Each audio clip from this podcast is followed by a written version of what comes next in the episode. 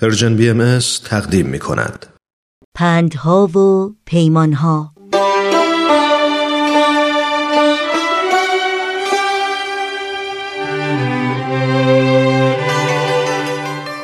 روزا پارکس بانوی آمریکایی آفریقایی تبار و فعال جنبش حقوق مدنی آمریکا در فوریه 1913 میلادی یعنی در حدود 105 سال پیش در شهر مونتگومری در ایالت آلاباما به دنیا آمد.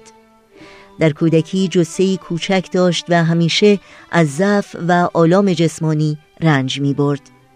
بسیار با استعداد بود و علاقه زیادی به تحصیل و یادگیری داشت اما تحصیلاتش رو رها کرد تا از مادر بزرگ و مادر بیمار خود پرستاری کنه.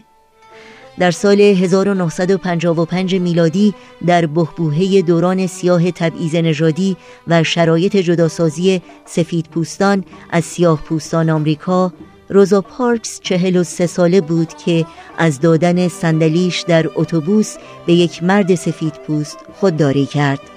ماجرایی که منجر به دستگیری و زندان او شد اما مردم سیاه پوست آمریکا رو تشویق کرد تا برای دستیابی به حقوق برابر خود تلاش کنند.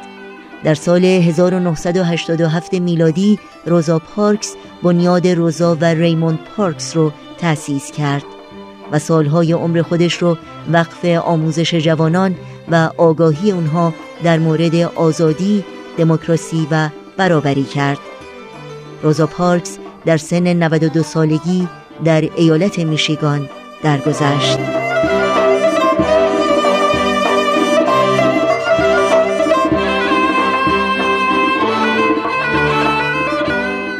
وقتی عمل درست را انجام می دهی نباید به دل ترس راه دهی.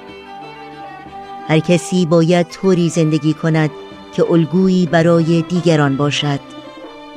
من می‌خواهم به عنوان شخصی به یاد آورده شوم که می‌خواست آزاد باشد. تا دیگران هم بتوانند آزاد باشند.